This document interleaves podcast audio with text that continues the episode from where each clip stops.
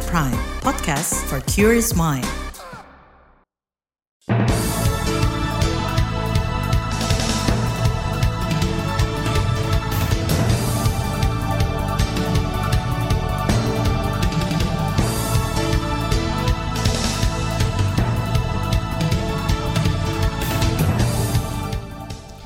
Selamat pagi saudara, berjumpa kembali dalam Buletin Pagi edisi Kamis 9 Februari 2023. Saya Naomi Liandra. Sejumlah informasi pilihan telah kami siapkan di antaranya. Lima penumpang pesawat Susi Air sudah dievakuasi, pilot masih dicari. Presiden Jokowi ancam copot pejabat yang gagal tangani karhutla.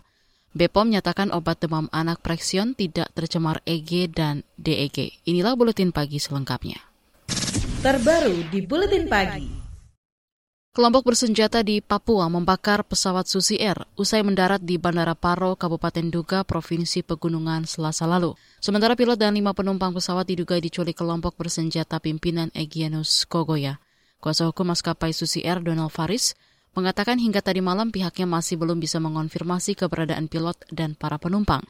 Kata dia pihak maskapai terus berkoordinasi dengan aparat keamanan guna memastikan keselamatan pilot dan penumpang sampai dengan jam ini kami masih belum bisa mengkonfirmasi keberadaan pilot uh, Captain Philips Martens yang uh, menjadi kru uh, Susi Air yang uh, berada di uh, daerah uh, Kabupaten Dunga. Uh, kami tidak uh, bisa mengontak memastikan keberadaan bersangkutan maupun dari pihak-pihak yang disebut atau dirinya melakukan penyanderaan tidak juga melakukan komunikasi kepada kami. Itu tadi kuasa hukum maskapai Susi Air, Donald Faris. Di tempat terpisah, Kapolri Listio Sigit Prabowo tadi malam mengungkapkan lima penumpang pesawat Susi Air berhasil diselamatkan dan sudah dievakuasi. Saat ini personil operasi Damai Kertens masih terus mencari keberadaan pilot Susi Air. dengan Susi Air, di sini Polri dengan anggota Satgas dan Mekaten sedang melakukan pencarian. Dan kita sudah bicara dengan beberapa khususnya New Zealand sendiri bahwa uh, serahkan kepada kita dan kita akan ambil langkah-langkah uh, penyelamatan terhadap uh, pilot dari CCR yang saat ini sedang Untuk penumpang sendiri Pak gimana Pak? Untuk pencarian, untuk penumpang saat ini semuanya sudah bisa diamankan, sudah bisa dievakuasi. Selain menyelamatkan dan mengevakuasi lima penumpang Susi Air, aparat keamanan juga berhasil menyelamatkan 15 pekerja bangunan gedung puskesmas di Induga. Sebelumnya KKB mengancam akan membunuh para pekerja itu karena dicurigai sebagai mata-mata TNI Polri. Merespon situasi di Induga, Panglima TNI Yudo Margono telah mengirim pasukan untuk melakukan penebalan pengamanan. Menurutnya para penyerang hanya kelompok-kelompok kecil yang mengganggu keamanan masyarakat termasuk yang dilakukan di distrik Paro, Kabupaten Duga. Mungkin itu sudah rute penerbangan mereka. Sebenarnya dari awal sudah kita uh, larang waktu itu untuk melaksanakan uh, terbang. Ternyata mereka memaksakan, ternyata daerah di situ ada kerawannya karena memang aparat TNI Polri di situ sangat kecil sedikit karena daerahnya dirasa aman. Hmm, biasanya biasanya, biasanya, Ya ini langsung sudah sudah kita kirim ke sana untuk penebalan di sana. Untuk daerah itu nanti karena ternyata kan ada. Untuk daerah tersebut nanti ke depannya akan ada penebalan lagi. Ya sudah sudah kita kirim sekarang ini pasukan ke sana untuk penebalan. Sekalian evakuasi tadi juga untuk uh, mengamankan uh, khususnya di distrik Paro. Panglima TNI Yudo Margono menambahkan kini prioritas yang dilakukan aparat adalah mencari pilot Susi Air. Ia menyebut lokasi sang pilot sudah terdeteksi keberadaannya. Yudo membantah adanya penyanderaan. Kalangan wakil rakyat di parlemen mendorong aparat penegak hukum bertindak tegas terhadap kelompok bersenjata Papua. Ini disampaikan Wakil Ketua DPR Sufmi Dasko Ahmad merespons peristiwa pembakaran pesawat Susi Air hingga dugaan penyanderaan pilot dan penumpangnya. Ya sekali lagi memang Papua ini memprihatinkan dan kita mengutuk keras cara-cara yang tidak berkemanusiaan. Untuk itu saya pikir eh, toleransi kita sudah cukup. Kita harus ambil langkah tegas dan parlemen dalam hal ini DPR RI mendukung penuh upaya-upaya pemerintah dan aparat penegak hukum untuk menegakkan hukum di Papua. Demikian. Itu tadi Wakil Ketua DPR Sufmi Dasko Ahmad.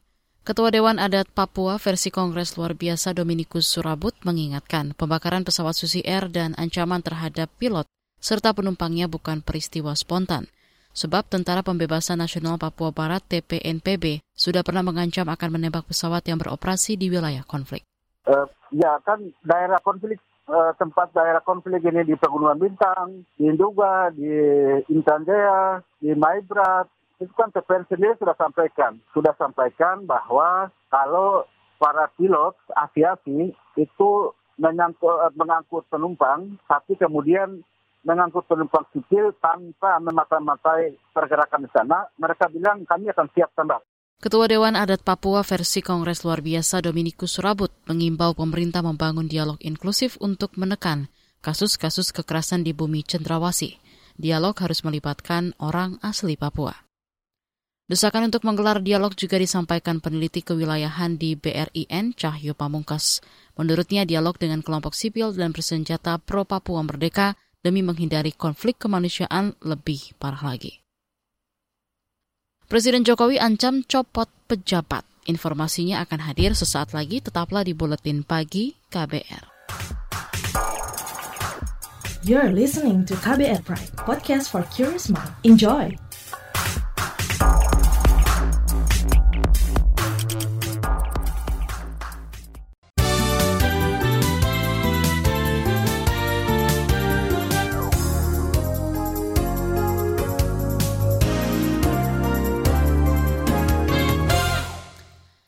Presiden Joko Widodo akan mencopot Pangdam Kapolda hingga Danrem yang wilayahnya kembali dilanda kebakaran hutan dan lahan karhutla.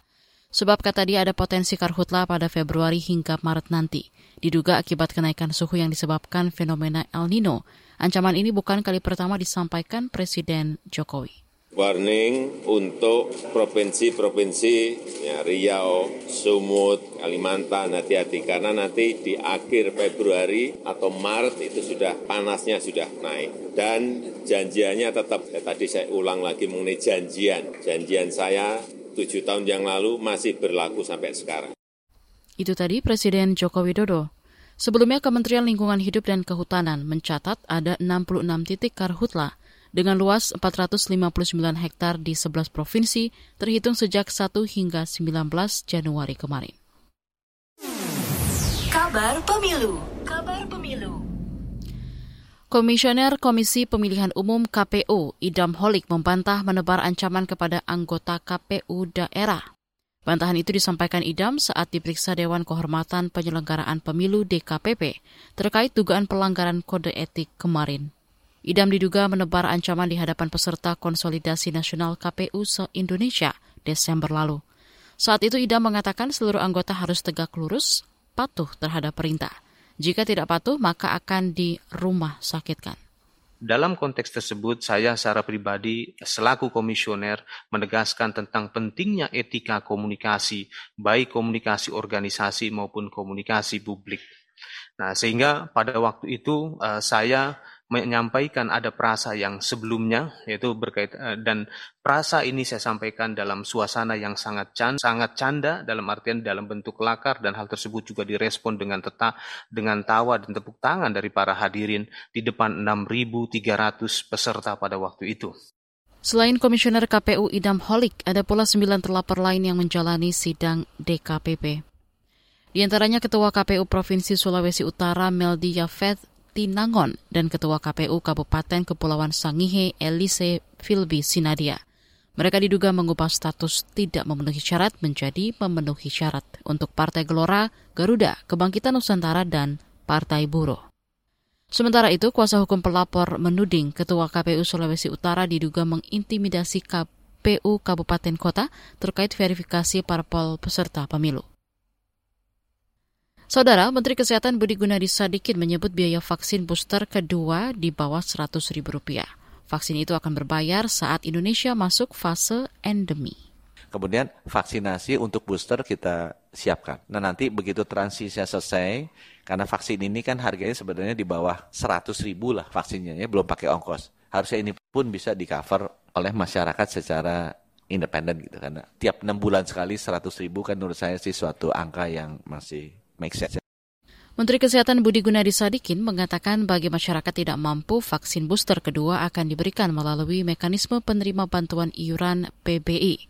Sedangkan masyarakat yang tidak masuk PBI harus mengeluarkan biaya bila mau divaksin booster.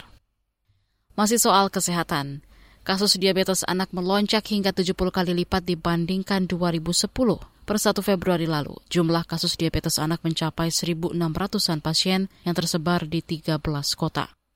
Pakar endokrin anak sekaligus bekas Ketua Umum IDAI, Aman Bakti Pulungan, anak bisa terkena diabetes mellitus tipe 1 juga tipe 2. Menurut Aman, banyak orang tua yang kerap terlambat memeriksakan kesehatan anaknya sehingga pasien lebih beresiko meninggal. Aman meminta orang tua memperhatikan asupan gula dan kebutuhan gula pada anak, yakni maksimal 10% dari total kebutuhan energi yang dibutuhkan anak. Beralih ke informasi ekonomi. Satgas Pangan Polri bersama Kementerian Perdagangan menemukan ratusan ton minyak goreng curah kemasan merek minyak kita tertahan di kawasan Cilincing, Jakarta Utara. Kepala Satgas Pangan Polri Wisnu Hermawan Februanto mengungkapkan hal itu saat rakor pengendalian inflasi daerah kemarin.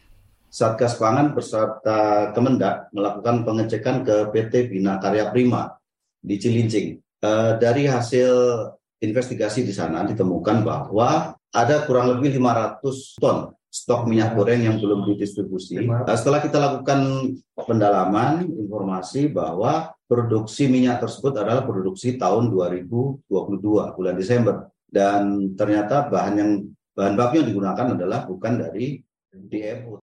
Kepala Satgas Pangan Polri Wisnu Hermawan Februanto menambahkan produsen berdali telah menunggu eksportir yang akan membeli minyak kita. Namun kini Menteri Perdagangan Zulkifli Hasan sudah meminta agar minyak kita tersebut segera disalurkan. Kita ke informasi mancanegara.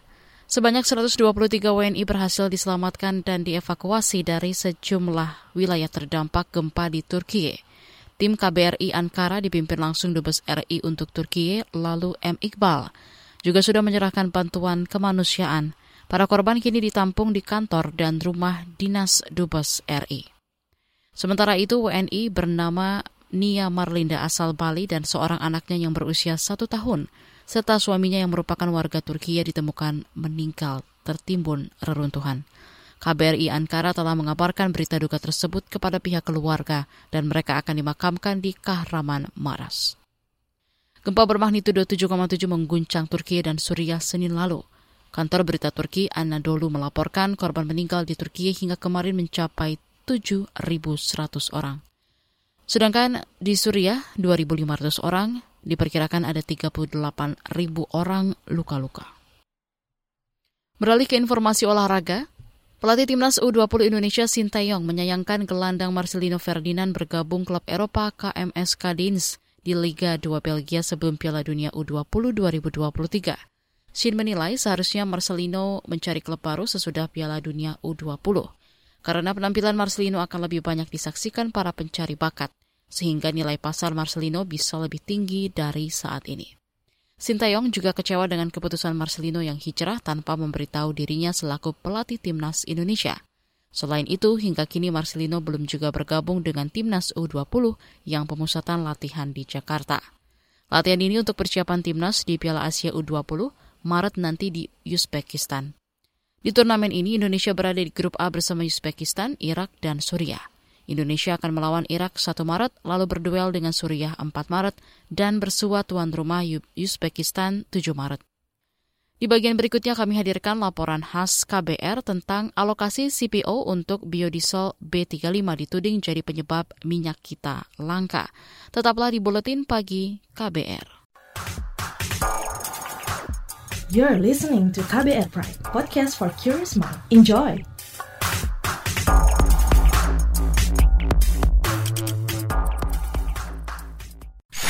Commercial break. Commercial break.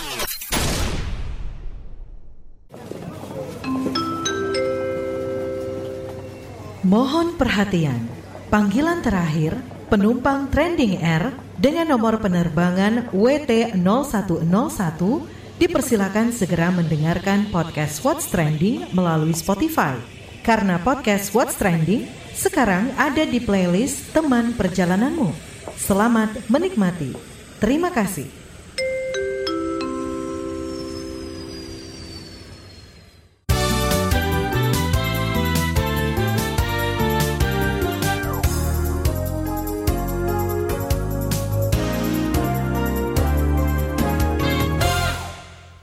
Anda masih bersama kami di Buletin Pagi KBR.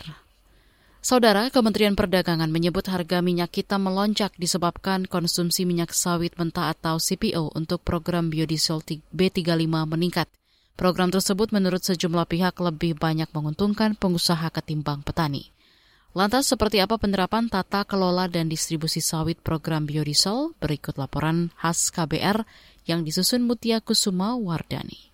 Menteri Perdagangan Zulkifli Hasan menilai kelangkaan dan lonjakan harga minyak goreng subsidi minyak kita di atas harga eceran tertinggi atau HET sebesar Rp14.000 per liter disebabkan dua faktor. Di antaranya migrasi konsumsi minyak goreng atau migor kemasan premium ke migor subsidi dan suplai minyak sawit mentah atau CPO yang digunakan untuk program biodiesel B35. Program biodiesel B35 merupakan campuran bahan bakar nabati berbasis minyak sawit untuk kendaraan kita merubah B20 jadi B35. B20 itu nyedot CPO 9 juta. Begitu berubah jadi B35 nambah 3 juta. Jadi 3 eh, 4 juta, jadi 13 juta disedot ya. Gitu. Nah, memang ekspor sekarang agak melambat. Ya kan? Agak melambat. Nah, oleh karena itu untuk mengatasi itu, tadi kami sudah rapat, sudah undang hampir 30 pelaku usaha CPO ini, kita tambah. Jadi ditambah 50% CPO-nya untuk diolah menjadi minyak kita. Menteri Perdagangan Zulkifli Hasan berharap peningkatan suplai minyak sawit mentah itu mampu meningkatkan produksi minyak kita. Sebelumnya, program minyak kita ini diluncurkan pemerintah untuk menstabilkan harga minyak goreng di pasaran pada Juli 2022. Namun, tudingan program B35 sebagai penyebab kelangkaan minyak kita itu ditepis Menteri Koordinator Bidang Perekonomian Erlangga Hartarto. Erlangga menegaskan program biodiesel B35 tidak akan mengganggu pasokan minyak goreng dalam negeri. Dan tentu kami tegaskan di sini bahwa program B35 ini tidak akan mengganggu pasokan untuk minyak kebutuhan konsumsi. Karena di sini hadir di Rut BPDP KS dan ini uh, menjamin bahwa uh, ketersediaan minyak di dalam negeri uh, mencukupi kemarin sudah ditingkatkan dari kebutuhan uh, 300 uh, ribu menjadi 450 ribu KL. Jadi tentu suplainya berlebihan. Serikat Petani Kelapa Sawit atau SPKS mendorong pemerintah memperbaiki tata kelola biodiesel yang dianggap tidak transparan dan tidak melibatkan petani skala kecil dalam rantai pasok. SPKS mencatat sepanjang 2019 hingga 2021, Badan Pengelola Dana Perkebunan Kelapa Sawit atau BPDPKS menghimpun dana pungutan ekspor CPO senilai lebih 79 triliun rupiah. Dari dana yang terhimpun itu sekira 66 triliun rupiah atau lebih 94 persen mengalir untuk subsidi biodiesel. Petani sawit sekaligus koordinator bidang advokasi SPKS Kaltim Kanisius Tereng mengatakan subsidi biodiesel itu kurang menjangkau petani sawit rakyat. Kalau untuk ke masyarakat itu petani secara langsung itu belum terlalu. Karena kalau untuk dari total keseluruhan dari enam sektor yang digunakan dana BPDP itu kan untuk ke petani itu kan masih sangat kecil. Karena dengan berbagai macam aturan perubahan-perubahan persyaratan untuk menyerap dana itu aja sangat kecil. gitu. Jadi untuk dampak kepada petani terkait BPDPKS ini sama sekali masih kecil. Yang paling diuntungkan adalah uh, oligarki, ada pengusaha-pengusaha besar. Di lain pihak, pakar ekonomi dari Universitas Indonesia atau UI, Faisal Basri, meminta pemerintah berlaku adil dalam memprioritaskan kebutuhan pangan dan energi, terutama terkait perbedaan harga CPO untuk biodiesel dan untuk produksi minyak goreng.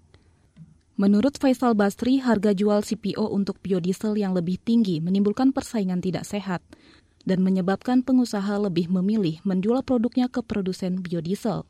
Ini yang jadi masalah harga CPO untuk biodiesel lebih tinggi. Artinya kalau CPO dijual ke biodiesel harganya lebih tinggi. Karena kalau lebih rendah disuntik sama dana sawit itu yang dinolkan ya. Setelah uh, ada ribet-ribet itu di dinolkan. Mungkin sampai Desember saya tidak tahu persisnya, tapi pernah dinolkan. Pak Edi tadi mengatakan ada 40 persen dihasilkan oleh petani kecil, tapi dipajakin. Ekonom senior Faisal Basri menambahkan, pengusaha yang menjual CPO ke biodiesel mendapatkan insentif dari Badan Pengelola Dana Perkebunan Kelapa Sawit. Hal ini membuat persentase penjualan CPO ke industri biodiesel meningkat dan lebih besar dari penjualan untuk kebutuhan minyak goreng, sehingga terjadi kelangkaan minyak goreng subsidi. Mengutip data Gabungan Pengusaha Kelapa Sawit Indonesia atau GAPKI, tahun 2022 produksi CPO turun seiring penurunan jumlah ekspor. Faisal mengatakan penurunan jumlah ekspor lebih besar ketimbang penurunan produksi karena ada peningkatan konsumsi dalam negeri yang cukup tinggi. Dari 18 juta ton pada 2021 menjadi 21 juta ton 2022. Oleh karena itu, ia menegaskan tidak terjadi kelangkaan minyak sawit mentah di dalam negeri. Demikian laporan khas KBR yang disusun dan dibacakan Mutia Kusumawardani. Informasi dari berbagai daerah akan hadir usai jeda. Tetaplah di Buletin Pagi KBR. You're listening to KBR Pride, podcast for curious mind. Enjoy!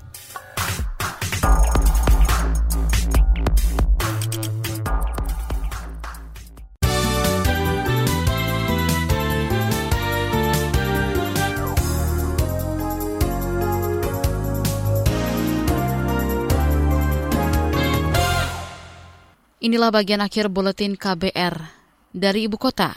Badan Pengawas Obat dan Makanan BPOM memastikan obat sirup Prexion aman dari kandungan berlebih etilen glikol dan dietilen glikol. Sebelumnya obat Prexion diduga menjadi penyebab anak meninggal karena gagal ginjal akut. Deputi Bidang Pengawasan Obat BPOM Togi Junis Hutajulu mengatakan kesimpulan itu didapat setelah melalui proses uji coba. Hasil uji dari fraksion ini uh, sudah dilakukan melalui tujuh sampel yang berbeda dan sudah dilakukan pengulangan juga pengujian dan hasilnya adalah memenuhi uh, standar sesuai dengan farmakope Indonesia, sesuai dengan metode uji farmakope Indonesia, sehingga dapat disimpulkan bahwa produk ini aman. Togi Junis Hutajulu menambahkan pengujian sampel dilakukan 2 hingga 3 Februari lalu. Togi menjamin hasil pengujian valid karena dilakukan di laboratorium BPOM. Selain itu, BPOM juga sudah memeriksa sarana produksi obat Prexion pada 3 Februari. Hasilnya, semua dinilai memenuhi syarat dan sesuai standar. Kita ke Surabaya. Aliansi Zero Waste Indonesia AZWI mengkritik berbagai solusi palsu penanganan sampah perkotaan. Misalnya pengolahan plastik sebagai bahan bakar di tempat pemrosesan akhir dan tempat pembuangan sampah terpadu. Menurut founder komunitas Nol Sampah, Hermawan Some, pengolahan sampah melalui pembakaran sangat berbahaya karena sampah belum terpilah serta mengandung bahan berbahaya dan beracun B3, vinil, PVC, kaca hingga aluminium foil. Kenapa itu tidak boleh masuk? Karena memang kalau itu masuk kemudian dibakar, dia di, di, dikhawatirkan akan menghasilkan dioksin dan furan. Jadi syarat itu yang harus pertama harus ditempatin oleh apa? Oleh perusahaan terutama. Kalau mau me, melakukan pengolahan sampah secara termal. Nah faktanya di Indonesia nggak ada pemilahan. Contohnya misalnya aluminium foil, semua saset itu rata-rata sebagian besar adalah aluminium foil. Founder komunitas Nol Sampah, Hermawan Some mengingatkan penanganan sampah secara ternal dan pembakaran sudah banyak yang gagal lantaran biaya operasional yang tinggi.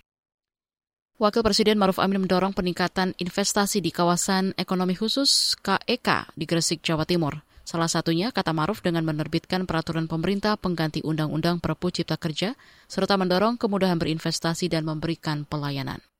Wakil Presiden Maruf Amin optimistis pembangunan smelter di kawasan industri akan terus dikembangkan. Maruf meminta Pemprov Jawa Timur menyiapkan sumber daya manusia yang mumpuni untuk diberikan pelatihan dan mendukung proyek pembangunan tersebut. Informasi tadi menutup jumpa kita di Buletin Pagi hari ini. Pantau juga informasi terbaru melalui kabar baru, situs kbr.id, Twitter di @beritaKBR, podcast di alamat kbrprime.id. Saya Naomi Liandra bersama tim yang bertugas undur diri. Salam.